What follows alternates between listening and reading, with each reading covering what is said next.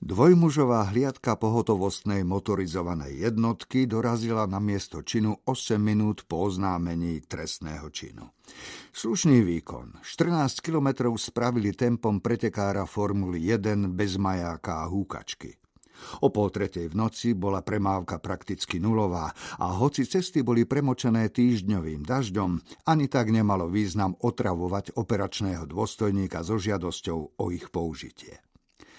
Brána bola osadená do oceľového rámu. Výplň vyrobili klampiari z vlnitého hliníkového plechu. Všetko, nosnú konštrukciu aj hliníkovú výplň nastriekali na snehobielo. Brána bola hladká ako zo skla. Majiteľ domu nechcel, aby mu na pozemok civeli okolo idúci.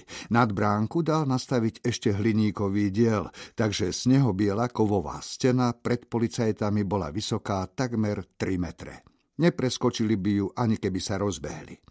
Nemali sa po čom vyštverať, nemali šancu dostať sa na miesto činu nepozorovane.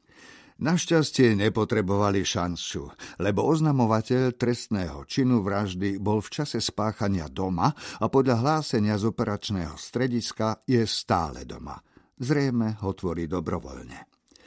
Stlač. Čo? Bože, no čo, hento zelené svietiace, to bude asi zvonček. Mladší člen hliadky stlačil podsvietené tlačidlo. Čakali. Zbranie pripravené, sklonené. Nič, nejaká odpoveď. Prosím, konečne sa ozvalo z reproduktora nad zeleným svetlom.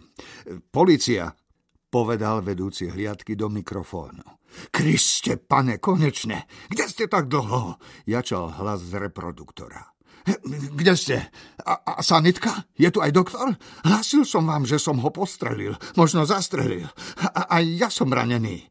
Lekár ide za nami. Hneď príde pán... pán... Kučma, tu je Kučma, Ernest Kučma, majiteľ domu. To sme chceli počuť. Pán Kučma, prosím vás, upokojte sa. Už sme tu a o chvíľu príde pomoc.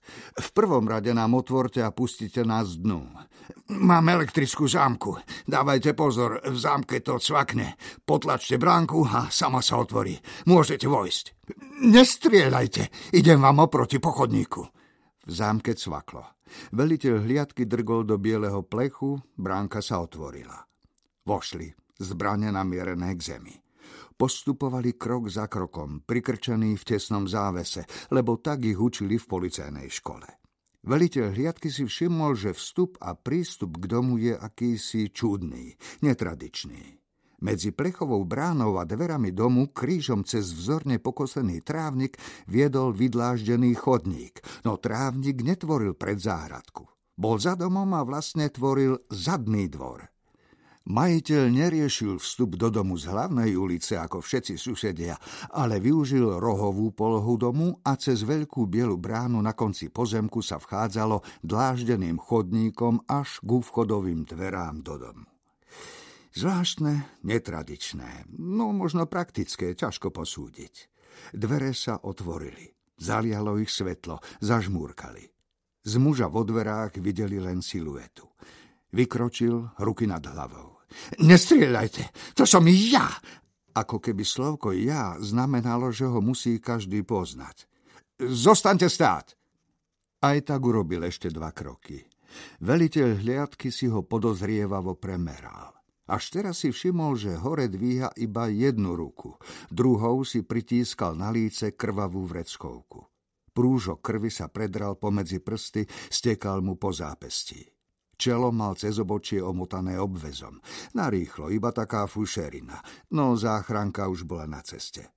Okrem toho domáci pán stál na vlastných a komunikoval. Nebolo treba strácať čas a ratovať ho.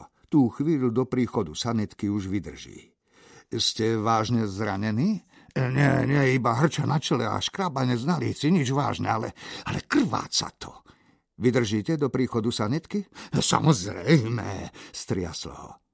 Hore mal pyžamový kabátik pozapínaný až po krk. Cezen si prehodil flísovú mikinu, kapucňou si zakryl ranenú hlavu.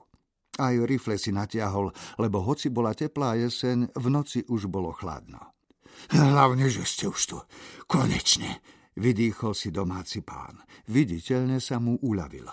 Pripažil. Poďte pre Boha živého, poďte dnu a pozrite sa na to. Nechcel som strieľať, ale čo, čo som mohol robiť? Prepadol ma, vystrelil prvý, netrafil, prevalil som sa na posteli, pod vankúšom mám pištol. Naťahol som ruku, ani som nemieril, vystrelil som, on padol, hore niečo buchlo. Počkajte, Veliteľ hliadky sa ho snažil zastaviť natrčenou dlaňou. Ale bolo mi to jedno. Začal som kričať, jačať. Vyskočil som, zaplietli sa mi nohy, spadol som na, na nočný stolík, utrel som si čelo, porezal som si líce. Potom som zdrapol mobil, vyťukal som 158. Všetko som im povedal. Povedal. Konečne ste tu. Domáci pán dychčal, kričal od rozčúlenia, neovládal sa. Pane, veliteľ hliadky sa ho márne snažil zastaviť. Potednú, prosím vás, potednú, prezrite celý dom, reval. Pán Kučma, zastavte sa. Prestaňte, ticho. E, ako, ako ticho? Ticho. Povedal som ticho, ale okamžite. Stíchol, zarazil sa, zmrzol. Veliteľ hliadky mu položil ruku na plece, podržal si ho na vzdialenosť paže, potriasol ním. Pán Kučma, Spamätajte sa. Vysypali ste na nás tisíc informácií v troch vetách, rýchlo a nahlas. My potrebujeme len jednu alebo dve. A hlavne pomaly a rozvážne. A potichu, aby sme niekoho nevyplašili. Pán Kučma, páchateľ bol sám, alebo ich bolo viac? I, ja, ja neviem. Normálna reakcia po vypetej situácii. Nikto si nič nepamätá.